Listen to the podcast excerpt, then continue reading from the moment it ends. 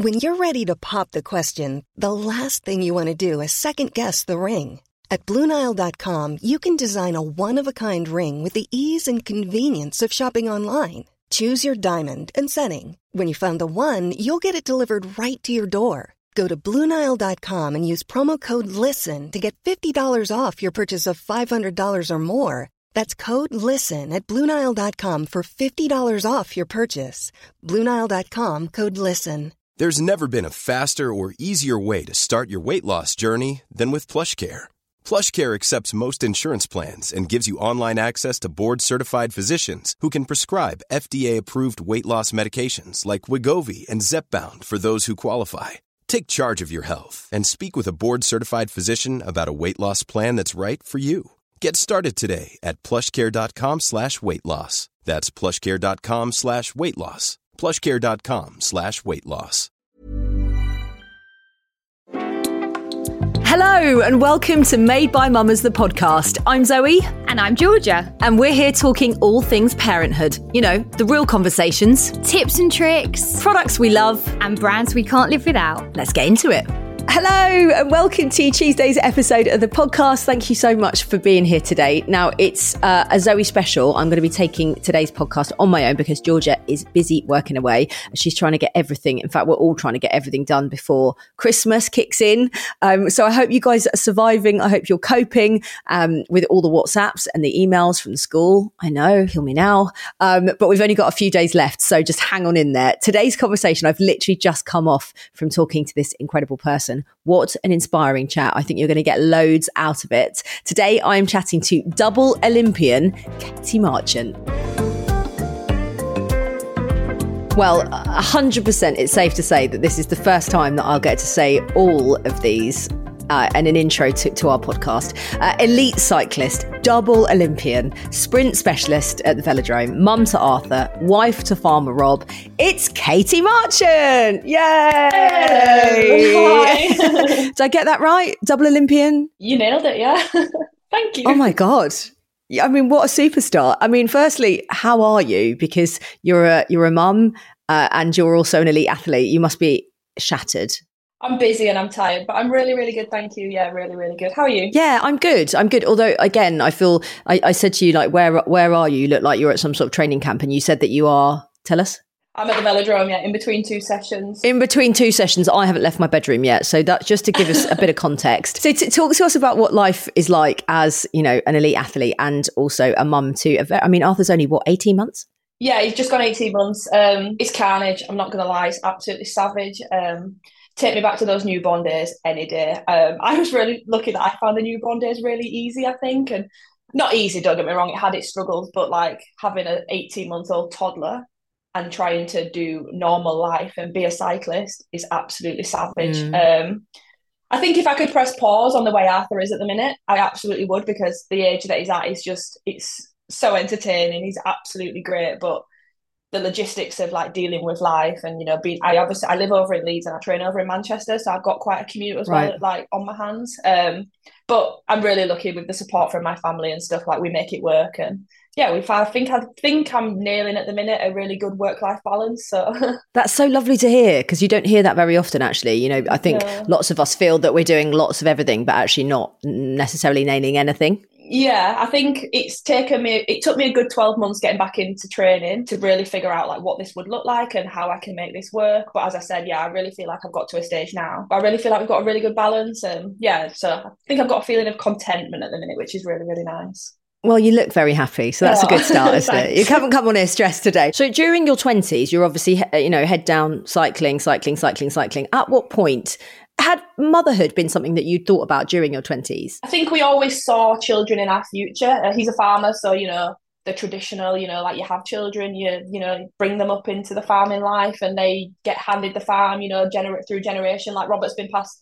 Robert's farm has gone through, you know, three, four generations now, and I think he. I always knew his dream was to to try and keep that going. Um, but I was so invested in cycling and this career that I was doing was so important that I guess we never really had the con not never had the conversation, but we just never got to a point where we like needed to make a decision as to whether we are going to do it, I guess. After Tokyo, that's when we kind of thought maybe now's the time. So what was that conversation? Was it did you bring it up? Was it was it Rob's suggestion? Like you've done Tokyo now, now it's time to kind of you know make make a nest i guess make a home yeah i think we just bought a house in 20 20 we just we, so we lived together in our first home and then we bought like a renovation project in 2020 and the plan was you know we'd go into to- after tokyo we'd renovate this house. We were due to get married straight after the olympics in 2020 and we kind of just i didn't think I, i'd not planned to retire from cycling. I'd not planned to carry on cycling. Like i'd not really planned that far ahead. Like as I said, mm. I'm quite spontaneous, you know. So we bought this house, we got we got two puppies, we got married, we renovated this house, and then the Olympics got postponed a year. So we decided to postpone the wedding a year because the plan was to always get married after the Olympics, just so that we could have like, you know, I really wanted a big party and I really wanted to go enjoy myself. Yeah. I just felt like I wouldn't be able to do that if I knew the Olympics was around the corner. Um, I'd committed yeah, four years Makes of sense. my time. I I really wanted to make sure the next 10 months, you know, carried on like on that trajectory. So we decided to postpone the wedding. And I think we kind of had the conversation that we've come back from Tokyo, we just let our hair down and have a good time. And I've never been on contraception. I've always tracked my period through like the app, like uh, the Flo app. Okay. Um, so I guess we never really had to make the conscious decision to like step away from that. I think we just decided that we just go for it, go for it, and see what happens. Sorry, Kate, I was going to ask you with the Flo app, is that so there aren't any of these like special withdrawal techniques, which I can 100% confirm do not work? Yeah, um, are not you work. just going? they do not work. Um, are you just kind of saying, right, I'm ovulating now, so we shouldn't have sex across these days? Is that how yeah, it works? Yeah, pretty much. Yeah, or use another form of protection or whatever. But yeah, like yeah. it's a red day or it's a green day. Like today's not a good day or today's a good day, let's go for it. That's amazing. Yeah. Again, Yeah. like I can't believe my mum always used to go mad at me because I can't believe I've never had like a, a pregnancy scare or, you know, like a moment within my career where I've potentially like missed a period or anything. Like I just maybe it's just luck, I'm not really sure. But I guess a small part of me was a little bit like, I don't know if I can have children. Like I've never had this, you know, the moment where I thought I might be pregnant or I've Yeah. never had like a and so I guess I never really knew um, if it was even possible. So I guess you know the carefree me was like, ah, let's just get married, drink gin every day, and just go on holiday and ha- live our best lives and see what Have a load of sex. Yeah. yeah. and look what happened. So are we 2020 here or are we 2021? We must have been out of lockdown. yeah, this Yes. was 2021. Yeah, so we just we actually got married in Santorini, so we were out of lockdown and we went away to Greece with for like a period of eight days with loads of friend, friends and family Brilliant. and just literally lived our best life. And did you fall pregnant in Santorini? Yeah, yeah, I think so. Yeah, the timings were pretty much. Yeah, I think it was like the day before we flew home or whatever. But yeah, it was a little Santorini baby. That's so amazing. So tell us the moment that you actually could, you know, confirm you stood there with the pregnancy test in your hand. Tell us that moment. I was obviously not waiting for it, but thinking it could happen because I knew we'd not been careful, or I knew we'd not been even. I don't even think I'd opened the app since the day I flew back from Tokyo. So I was. There was always a thought that could happen. But we'd gone to a friend's wedding, and my friend had bought me a gin, and I went to drink the gin, and I just I didn't want to drink the gin. It was really really weird. Like I didn't, and I absolutely love a gin. Like it's my favorite thing to drink. like honestly, like if I could, I just always choose gin. So it was a really weird moment for me. And then my period was, I checked, so I looked at the app and my period was due in like two days, and I thought, oh, maybe I just feel a bit off it or whatever. Anyway, we went home and Robert had gone out to work, and I had a pregnancy test in the drawer, and I thought, I'm just going to do it and see. And anyway, lo and behold, it was positive. And I remember shaking from head to foot and like leaning over the sink with my head in my hands, thinking, oh my god, like not now. Like I don't know, it was weird. Like I really, really wanted it, I think, but I've always been a control freak and I've always been a real planner, and I guess I've not really like planned for it. Sounds a little bit naive now. Obviously, I knew what I was doing, and I exactly, I absolutely know how it happens. But yeah, it was just surreal in that moment to be like, oh my god, like it's actually happening now. This is happening. Yeah. Yeah, It's interesting that you say that you're a control freak because you've said a lot on the podcast so far that you're quite carefree. So there must be a couple of there must be a couple of Katys in there. There must be, you know, the absolute which you can see the the elite athlete that kind of dedicates your whole life to it. But then also that feeling of like, right, give me the gin. Let's do all the sex. Let's get let's let's live that carefree lifestyle. Do the, do the two do the two work together? I think they do, you know, yeah, because I think the control me was like, right, now's the time to let my hair down, and now's the time to be able to drink all the Mm. gin that I want to drink, and now's the time to get married, and now's the time to have all the sex in the world, or whatever. Do you know what I mean? So, like, I felt like I held an element of control over doing that, like, phase of my life. So I think they do go hand in hand, but also I'm really good at being like, right, now's not the time to be drinking loads of gin. Like now's not the time to be going out. Now's the time to like really get your head down and really get the work done. So like yeah, I think they do go hand in hand. And again, it just helps with that balance. I think I'm really I do think I'm really good at like the balance and it's a lot of, a lot of things that athletes struggle with is finding that balance between being able to be to do normal life and then yeah being able to be an elite athlete so what feelings came up for you you mentioned that you suddenly felt god not now were there any, I guess, worries about your career that came up straight away? How am I going to come back? You know, was that was that the overriding emotion? I think when I left Tokyo, I was really unsure of whether I wanted to carry on or what it was that was going to make me give me that motivation to do another Olympic cycle. You know, we'd obviously had a yeah. really intense Olympic cycle that time with with COVID and you know, like the extra year and my first Olympic cycle going into Rio, like I didn't really have much thought about it. You know, like that was all a whirlwind, and that was yep. that all was quite like escalated really quickly. But then I had a lot more going into Tokyo, a lot more control and a lot more feelings. And I think when I left Tokyo, I felt unsure. Um, the minute I found out I was pregnant, I was like, I am hundred percent carrying on. Like I knew that was like I love and I absolutely love a challenge, and I thought this is what I'm, this is the challenge that I needed. And obviously, it's a short Olympic cycle this this time with it only been three years. Um, but I was like, bring it on. That's so exciting. So, so actually finding out you were pregnant triggered you to, to yeah, yeah. you on to think, right, I'm going to have the baby and then I'm coming back. Yeah, yeah. Like it'd been a really short space of time. We only got back from Tokyo in the first week in August. We got married the first week in September. And then this third week in September, I was peeing on a stick and I was pregnant. So it was all quite quick.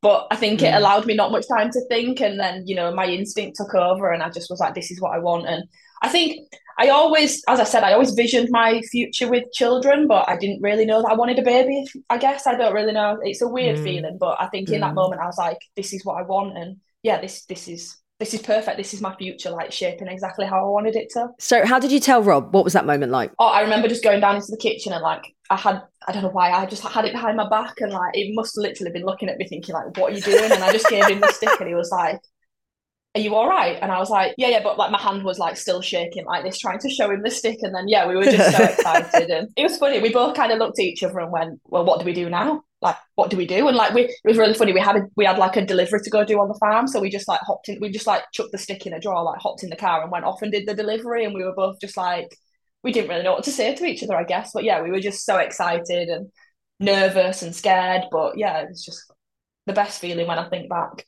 I've written about that moment that you find out you're pregnant because you suddenly feel like you've changed. So everything yeah. about you is completely different in your mind, but everyone yeah. else is just going about their daily business. There's no mariachi band. There's nobody yeah, giving you a cuddle saying, you look glowing. There's no one kind of popping round for tea. There's no doctors going, here, pee in a, pee in a stick or whatever it was. No one does anything. Even when you go for your first appointment, you go, think I'm, I'm pregnant. And they go, okay, great. We'll book you in for your nine. And I go, I remember going, you're going to do a test, right? And they were like, no, no. How many have you done? And I was like, five.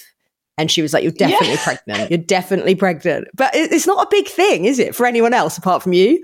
Yeah, I remember coming back from my first midwife appointment and Robert being like, oh, how was it? And I, I said to him, like, like she literally didn't no. even ask me to like prove that I was pregnant. And then he was like, yeah, but why would you go go through that appointment if you weren't pregnant? I was like, yeah, I get that. But like, she didn't even want to know that I was like definitely pregnant. Like, what? It's the weirdest thing in the world. And I it's remember, mental, ringing, isn't it? Like, my first thing was like, what do I do? And I was like, who do I tell? So it was like maybe I was like, ring the doctors. And fortunately, my sister had fallen pregnant five months before me, so she was a little bit ahead of me, which was really nice because she was like my guide. And she was like, well, you just need to ring the doctors. I was like, yeah, no worries. So I rang the doctor and I was like, hi, I'm pregnant. She was like, right. And I was like, yeah, what do I do? help me here. Like, what do I do?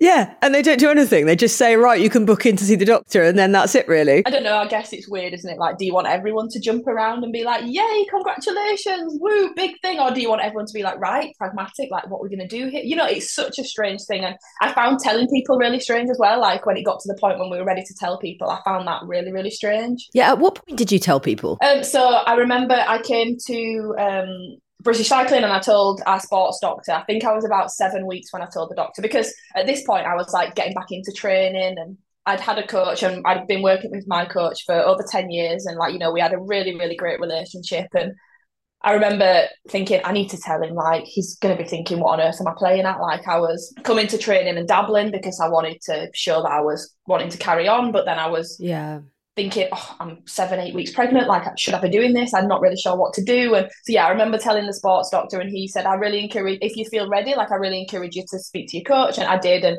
I told Jan, and he was so excited. And that was a really, really nice feeling. And then, yeah, I guess we just made a bit of a plan going forward. And I told, obviously, my family and friends quite early. Um, but yeah, like, yeah, as I said, telling people was really, really strange. Like it's really weird, isn't it? So how were you how were you delivering the news to your your colleagues and your coaches and you know the the, the people in that sort of elite elite circle? Because I imagine I can only speak from experience, but I know with with the work that I do, I I almost felt like I didn't want anybody to know because I felt the minute I tell them I'm pregnant, they might not use me for things. And I, I, don't know whether that's me or whether that's society. And I know that that's something that women do face a lot. We hear it so much. Um, so I, I, think, you know, there is that sort of feeling like, oh God, do I need to keep this hidden? And what's the right point? And am I still going to get booked for work? And were you feeling any of those things? Or were you confident in the fact that you were an integral part of the team and, you know, and they were going to support it? A bit of both, I guess. I was really sure in myself that I was committed to the Paris program um, for the Olympics in 2024, and I didn't want to be viewed as not available because I was going to be spending yes. nine months pregnant and then be a mum or whatever. Um, I think I was just really open and honest, and I said I just made it clear that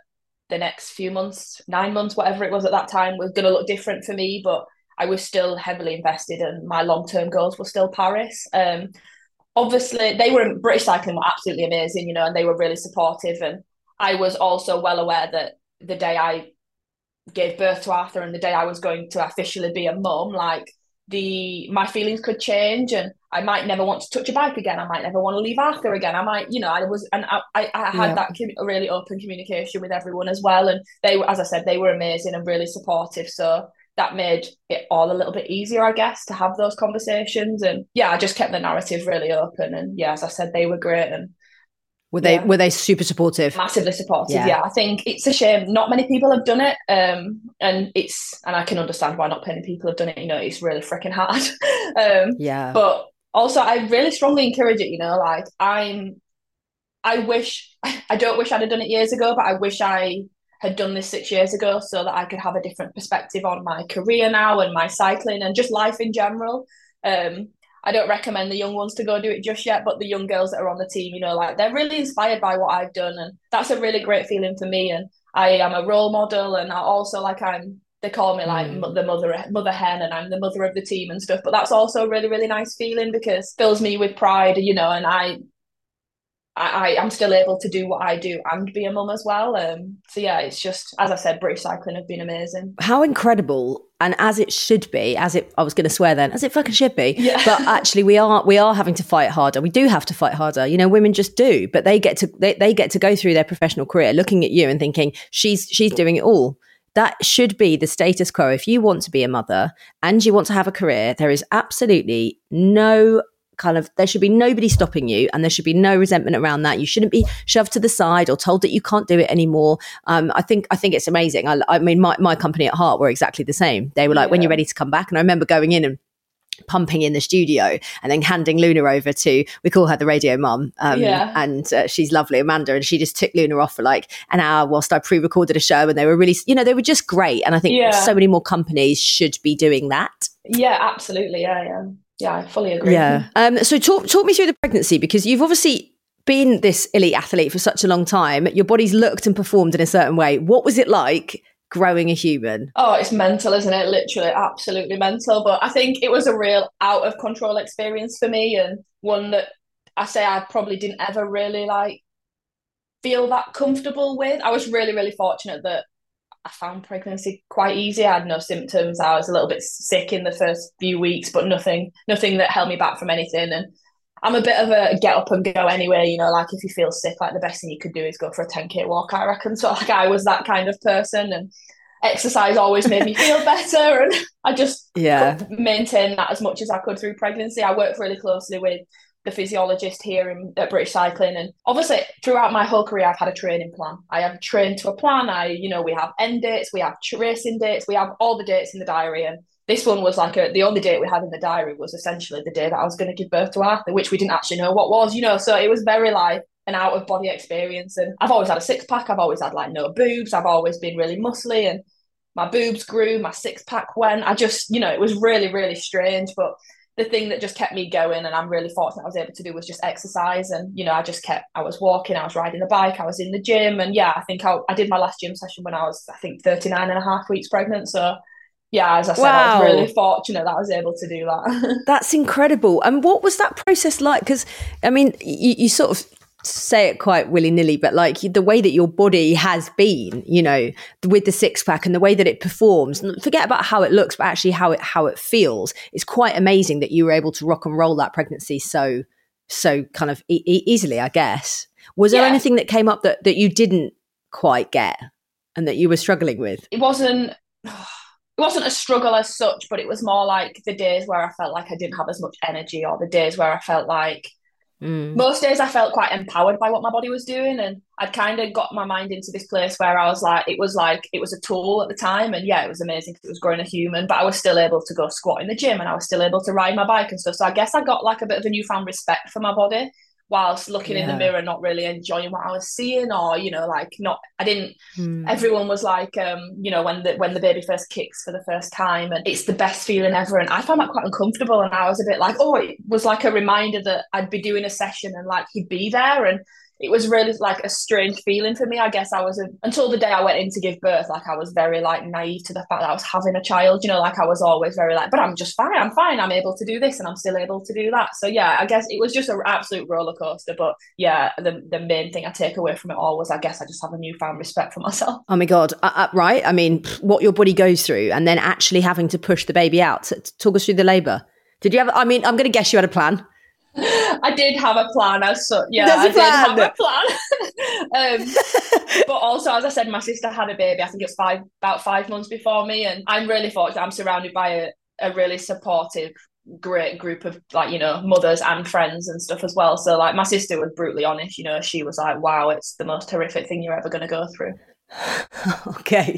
Cheers, sis. Cheers, sis. But I think that's what I needed. Um, you know, like I, she was like, "You're not going to breathe this baby out, you know, like it's going to take a bit of grit." But I think I was again naive. I, I remember thinking I've done some hellish sessions on my bike. You know, I've done some horrific stuff in the gym. Like, sure, if I just grit my teeth, I'm going to be all right. Like, uh, loads of people do this. You know, like I, will be fine. Yeah, I've totally got this. And oh my god, it was horrific. But oh, Katy, was it? Was it? Was it bad? T- t- tell us your tell us the birth. Tell us what happened. So I'd gone so my mum, my sister, everyone, two weeks, three weeks early, they all had their babies. So it got to like 36 weeks. And I was like, it's looming, you know, we're nearly there, like the shift's nearly over.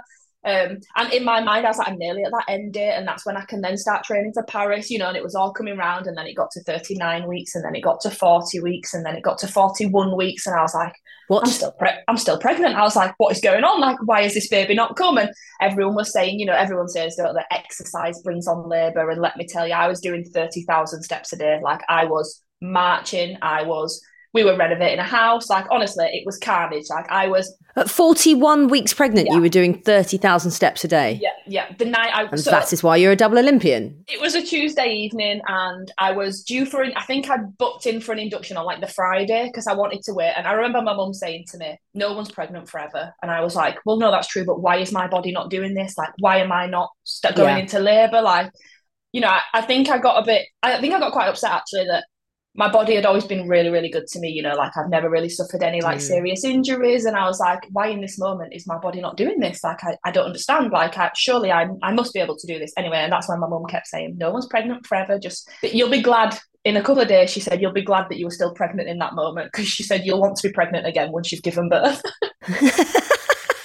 Thanks again, Mum. Yeah, great advice. Yeah, cheers, yeah. Mum. But open and honest, you know, and I think that's that's yeah, really that. benefit me. Um, so it was a Tuesday evening, and my husband plays cricket, and it was a cricket match coming up that week, and he's like, "Let's go cut the cricket square. Let's, you know, let's just go down." So there I am, lawnmower on, another thirty thousand steps, cutting the cricket square. and then we oh my god what when you said cutting the cricket square i was like i don't really know what that means yeah, but no, maybe like it's something to do with the sandwiches no no no actually mowing the square yeah. okay yeah basically a sled push up and down this cricket square. Um, and we'd Jesus gone home Christ. for a shower. And I'd done that thing where every night you go to bed and you go, this might be the last night of just me and you, you know. Yeah. And then you think, could be tonight, could be tonight. And I'd got in the shower Um, and I'd got this sensation of like wetting myself. Couldn't really understand it. Yeah. But there was a bit of blood in it. So I said to Robert, like, that's a bit strange. Like, do you think I should like ring someone or do something? Like, is that meant to happen? Is this normal? Is this not normal? All the things that you have no idea. So I ended up going Yeah. into hospital and I was bleeding quite badly and they'd done loads of tests and monitored the baby and he was absolutely fine. Like everything was fine. I was actually fine. Like there was nothing going on that I knew of.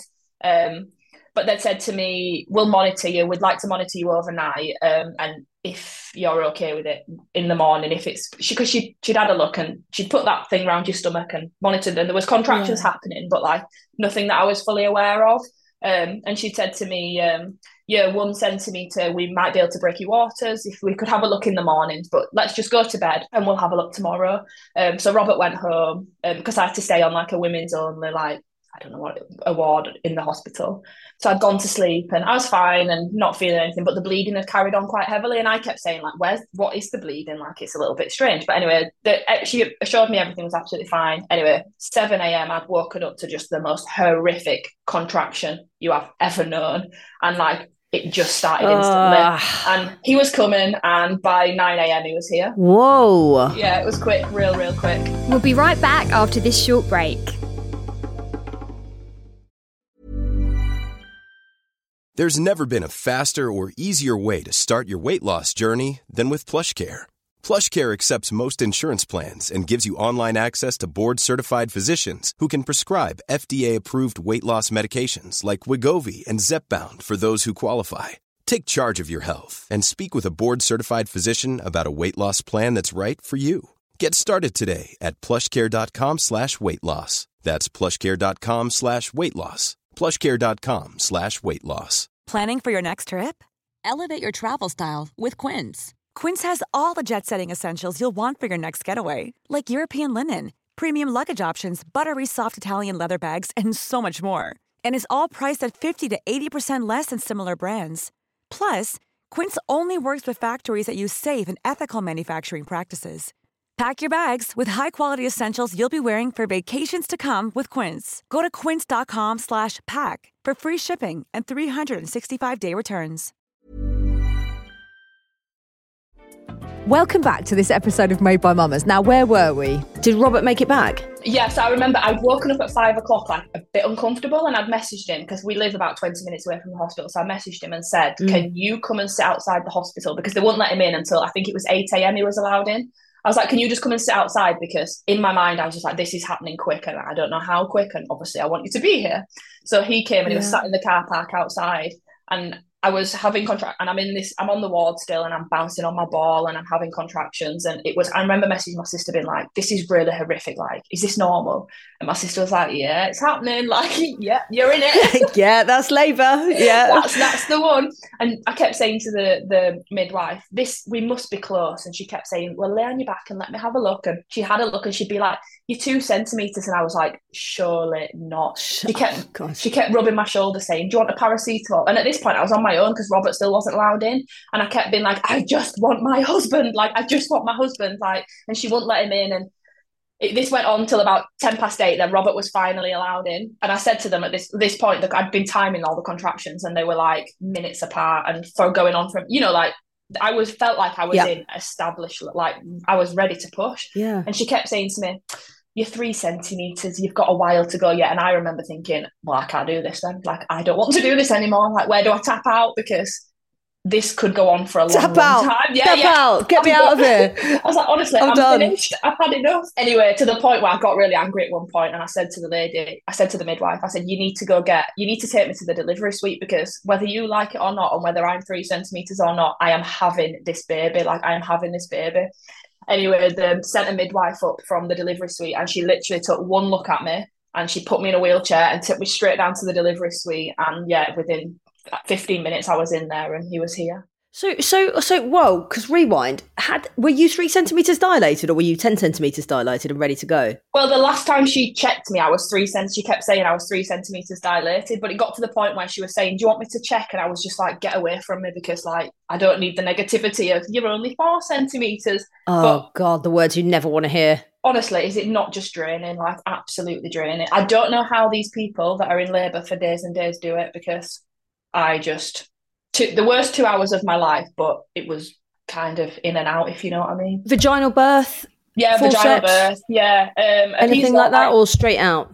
episiotomy. I'd pushed twice, and she'd said to me, "We need to get this baby out." And I think because it had happened so quickly, she sort of said, um, you know, like they'd got a few consultants in, and they were a bit unsure. And obviously, I'd been bleeding quite heavily, so they were unsure whether I was going to need like a blood transfusion or whatever. She said to me, um, Yeah. "Right, we need to get this baby out." She'd got a doctor in, and I I barely got my knickers off at this point. Like I'd literally just taken my knickers off. Um, and she said to me, um, "Right, we need to get this baby out on the next push." And I said, I looked at her and I was like, "What do I need to do?" And she was like, "You need to just push. And when you're pushing, you need to fucking push harder." She was like, "You just need to push harder." And I was like, right. Like it's the fucking velodrome. Yeah. Go for it. But in my mind, I'm like, no, I don't think I can push any harder. Like I am pushing as hard as I can. Um, and in all the books you read before it, you will just breathe the baby out and you will push through No. this breath. And let me tell you, that did not happen. Anyway, I ended up with an Oh. episiotomy, and and then yeah, it third push he came out, and he was all absolutely fine, and I was fine apart from a few stitches. But yeah, the wildest two hours of my life. Isn't it the most intense whirlwind that you'll ever go through? And this is why we absolutely love a birth story on Made by Mammas because every time anyone comes on, their birth story is completely, different. Yeah. It's wild. Yeah, and it was so funny as well. We didn't know what we were having, so we'd not we didn't know whether we were having a boy or a girl or whatever. And I thought it naively going into that moment, I was like, oh, I can't wait till the moment, you know, like we find out what it is. And I remember like Robert said to me like, oh, it's a boy, and I literally remember being like. Oh my god, what on earth just happened to me? Like, what just happened? You know, like that magical, like it's a boy moment or it's a girl moment, like just wasn't what I envisaged because I was just so like I was just so like, what, what, what actually just happened to me? Like, what just happened? It was absolutely mad. But yeah, within five minutes, They say that the quick birth, Georgia had a really quick birth, and your body isn't isn't hasn't had time. You know, the hormones haven't kicked in. You know, it's all the leave leave that at the door and bring this in and all that kind of jazz. It's just like from start to finish, it is sixty. You know, you're just there, yeah, and then your body can't almost adjust to it. It's all happened too fast. yeah, and like I think as well, like in the through my training in pregnancy, I'd done loads of pelvic floor, and I was still really like everywhere was really tight. And I think I'd not because it had not been a long period of time to like like you say to adjust to that. Like I think my pelvic floor wouldn't let go. Like I couldn't relax to like to get him to move. You know, like and I think I almost did myself disjustice in doing the pelvic floor exercises because I think I nipped it up too tight. Nothing's coming out that sucker. Yeah. Yeah, but well done. Two happening. hours. That's it's incredible. So the episiotomy afterwards.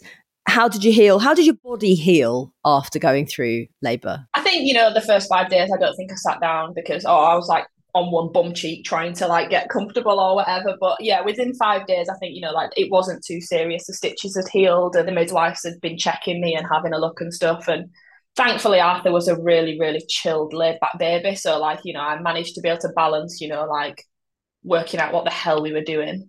Um, with finding Mm. five minutes to sit on one bum cheek while the other one and then alternating or whatever. But yeah, um, within two weeks, I got back to Pilates. I think my, my big goal was like get back to Pilates because that's something I've done Pilates all the way through my pregnancy, and Yeah. it's something I feel really strongly about um, as being an athlete. Um, and I really wanted to get back there as soon as I could because to me, we we we planned for it. Do you know what I mean? I like a plan, and we planned for it. So Yeah, you love a plan. Yeah, yeah.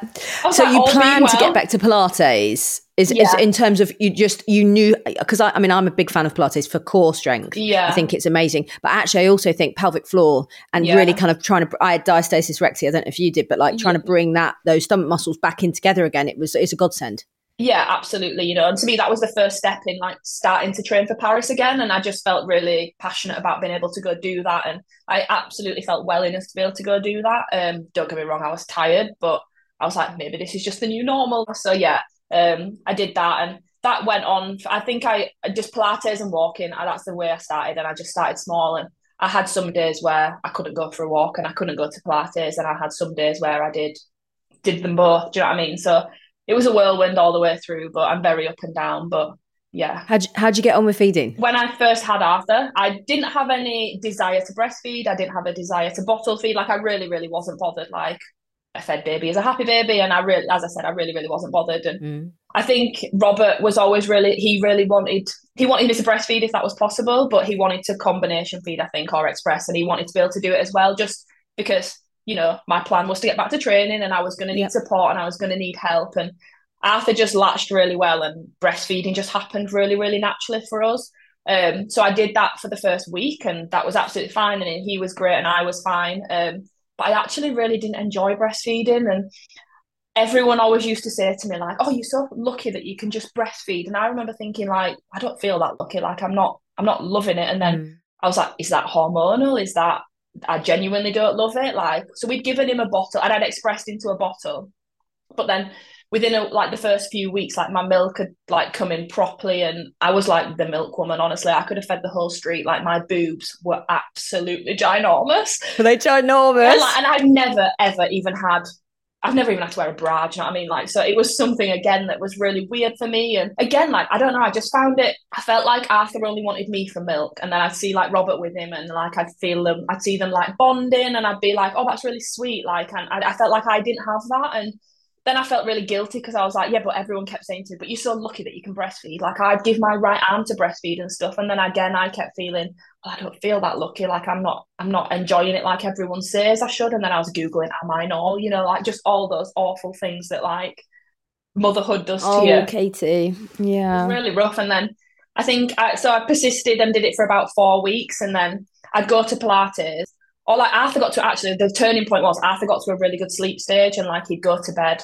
and then he'd get up twice in the night and then he started getting up just once in the night. And I think he was only about four weeks old and he'd only be waking up once but I'd have to wake up to pump because I was so uncomfortable and I remember thinking, like, yeah, what is this life like? My baby's asleep and I'm in the bed crying, pumping my boobs for a bit of comfort, you know. And I was like, this is not what I want. Like, and I just made that decision there and then. I was like, this is not what I want. Yeah, I just weaned myself away from breastfeeding and we we gave we gave him a bottle and we went on to formula. I expressed for a little bit to try and like relieve the because again, like mm. no one tells you. But I think I've got to the point where if I don't know if I ever will go there again with another baby, but I don't think I'll breastfeed again. I did. I don't think I yeah. No, thank you. For, thank you for sharing that. Thank you for being so yeah. honest around that. More more people need to have these conversations because again, such pressure yeah. in society for women to have to breastfeed. You have to breastfeed. You've got your mother-in-law telling you to do it. You've got your best mate saying that you've got to do it. And actually, you know, if you want to give it a go, great. If it doesn't work out, it's okay. And actually, you know, if you didn't enjoy it and you were crying,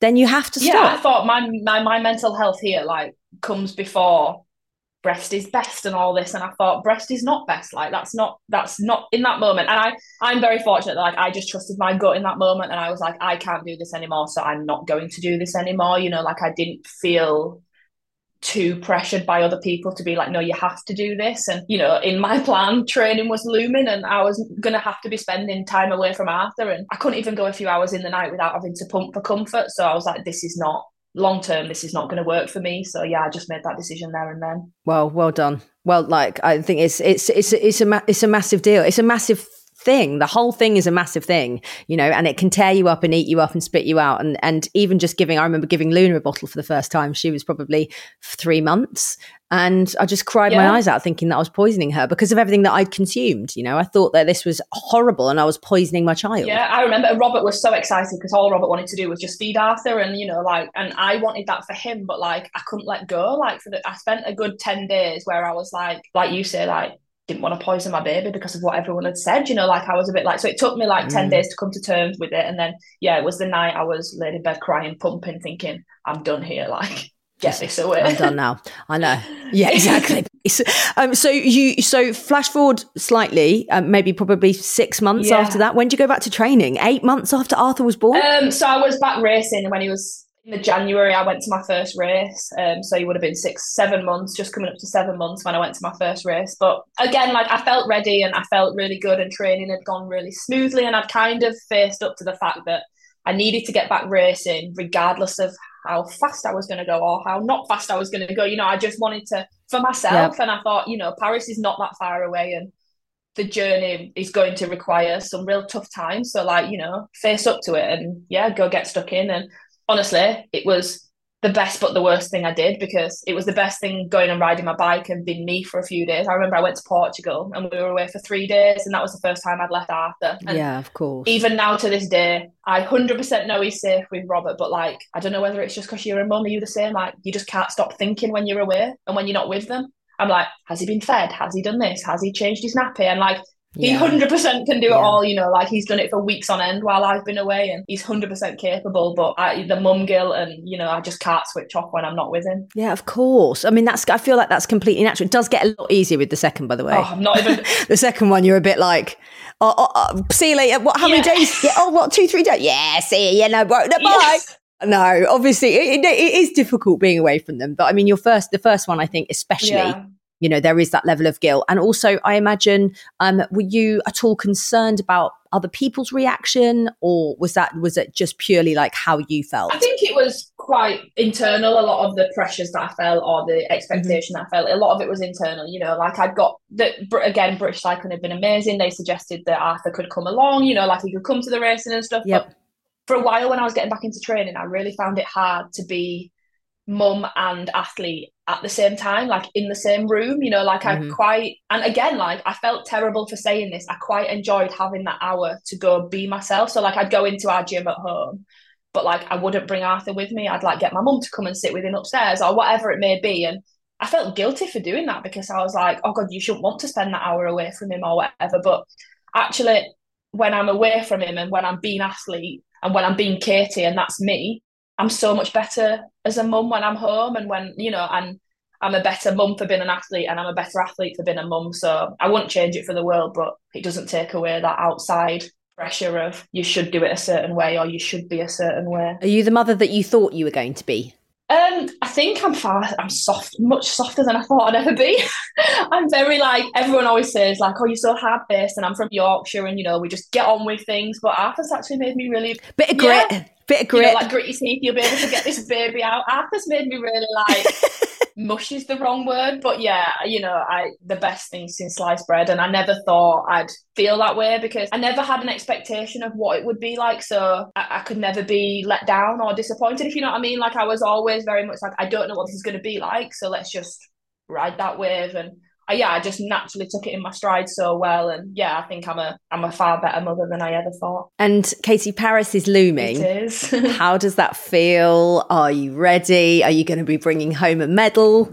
Is Arthur going? if I'm going, Arthur's going. Um, I'm so excited, Yeah. you know, and I think I had a really tough 12 months with getting back into it and going to the races and not being right where I needed to be, but been 12 months like but still only been 12 months postpartum or whatever so you know it was really really tough for me to be able to you know perspe- keep perspective but also now I feel like I've gotten to a place where I'm I'm actually physically the best I have ever been. Um, and that's mental to say that I had a baby 18 months ago. You know, I Mm. feel incredible and I feel really fortunate that I've got this opportunity. And I just really want to make the next nine ten months the best. And Arthur is motivation. Now he's great. Like he's like, oh, mummy and bike. And, you know, every time he sees a bike on the road, he'll say, like, mummy, you know, so like he can associate it. And Mummy bike. yeah, Yeah. I have this dream that he will be in Paris on the barrier and he'll be like, "That's my mum," and you know, like I'll be like, "That's my little boy," and yeah, I just I want to do it for him and for myself, you know, and to, to show women that we can we can be our individual people, you know, once we've had a child and we can still have careers and yeah, I feel really passionate about that and it's something that I really hope I can deliver over the next 12 months and if we're going to Paris, we're bringing back a gold medal. Come on. I feel quite emotional. That's a really, really emotional kind of, I guess, perspective and and and view of, of life. You know, Yeah. like there is there are so many, I guess, sort of pigeonholes that we feel we have to put ourselves in when we become a mother, and Yeah. you know, maybe not kind of striving for the stars. We shouldn't maybe prioritize ourselves. That's what people say to us. That's the language. It's like, well, now my child is everything, and absolutely they are everything, but we've still got to follow our dreams and we've still got to focus on our goals. We're not just here for them, Yeah, not all the time. Yeah, absolutely. And as I said before, like for me to be there for him in my best possible, like in the best, to be the best mum that I can be, like I need to do these things for myself and I need to be able to, you know, be this version of myself as well. And I think that's something that I struggled with when I first got back into training and back into racing was there was a bit of narrative around like, well, you're a new person now and you're a new, you're a different person now. And I was like, actually, I'm just same old me. I've just got this little person in tow as well, you know, like, and I still can be all my super strengths that I had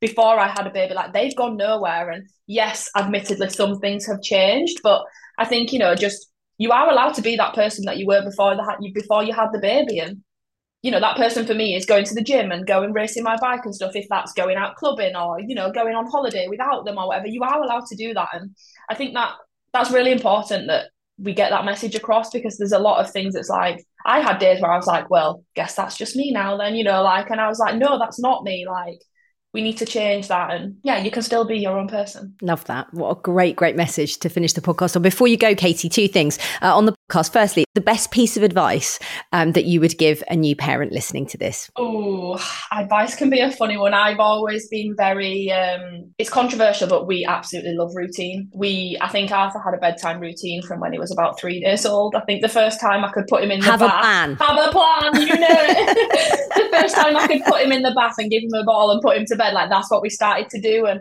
that really helped us going forward is in like you know he goes he absolutely loves going to bed now he goes to bed at half past six seven o'clock every night and then we get our time like mine and robert's time we have mm. tea together we have we talk about the day we watch a movie we do whatever you know but that really allowed us our space to be able to like you know keep our marriage alive because once you have a baby it, gets everything so up in the air. So yeah, routine work for us, but also use your instinct. Like, you know, advice can be damaging at times. You you start to compare yourself to other people or you start to, well, they do that, so I should do this. And oh, that's not working for me. Like Googling again, am I normal? Like it's just, you know, like you've got to take it with a pinch of salt and advice comes from a great place within other people. You know, it's always with the best with your best interests at heart. But yeah, just trust your motherly instinct. Love that.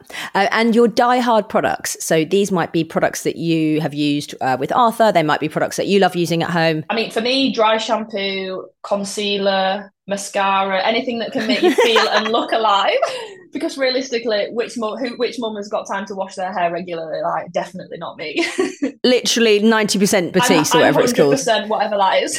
And also for for him, um, we use an out and about nipper like it's like an outdoor pram and obviously we've been out on the farm and doing a lot of walking and stuff like that was an absolute non-negotiable for us like it's been amazing and we call it the magic pram because he always sleeps in it so now if he ever needs a sleep or is tired or whatever, I'm like, do you need to go in the magic pram? And he like looks at me and we go get in the magic pram and off he goes to sleep. So yeah, definitely that. What's the brand, Katy? What's the brand? Out and About, it's called. Brilliant. So anybody that's living a bit more rural, yeah, yeah. if you're not in the they've city, got, like, maybe that'd be a good one. They've got off-road yeah. tyres, the, you know, like the don't get punctures very they're just so easy like in the mud and in the off terrain hard terrain and stuff. So yeah definitely one of them. But i'm also a big fan of the bugaboo um, stroller. We've we just recently bought one of those um, for like travel and stuff. And obviously with us being in and out and traveling quite a lot like that is a perfect perfect staple. Perfect, Pram. Lovely. Uh, thank you so much. Listen, we're going to be following your journey over the next nine, ten months ahead of Paris and keeping all of our fingers and toes crossed. And congratulations. Keep doing what you're doing. What a superstar. Thank you so much. And thank you for having thank me. Thank you so much. Been a pleasure. You. Thanks, Katy. Bye. I mean, talk about an inspiring conversation. I don't know about you guys, but I feel like I took so much away from that. Her realness, um, you know, around the breastfeeding, I found that really interesting. The fact that she just had to front up and say, do you know what, I'm actually just not enjoying this. Also, the insight into the training, that completely blew my mind. The fact that she was going for a 30,000 uh, step walk at 41 week pregnant, 41 weeks pregnant. I mean, Jesus, I literally was like rolling around, hating life. Um, but yeah, I, I don't know about you guys, but I think that is the difference between uh, an Olympic athlete and someone who isn't. But yeah, I really hope you enjoyed it. What a brilliant chat. Thank you so much to Katy. What a superstar. And we've got to keep all our fingers and toes crossed for Paris next year.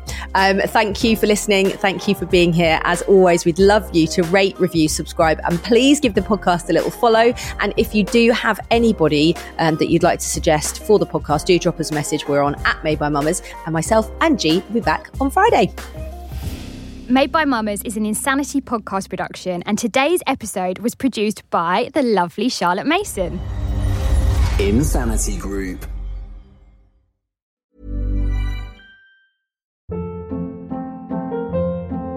Hold up. What was that? Boring. No flavor. That was as bad as those leftovers you ate all week. Keke Palmer here, and it's time to say hello to something fresh and guilt-free. Hello Fresh. Jazz up dinner with pecan-crusted chicken or garlic butter shrimp scampi. Now that's music to my mouth. Hello Fresh. Let's get this dinner party started. Discover all the delicious possibilities at hellofresh.com.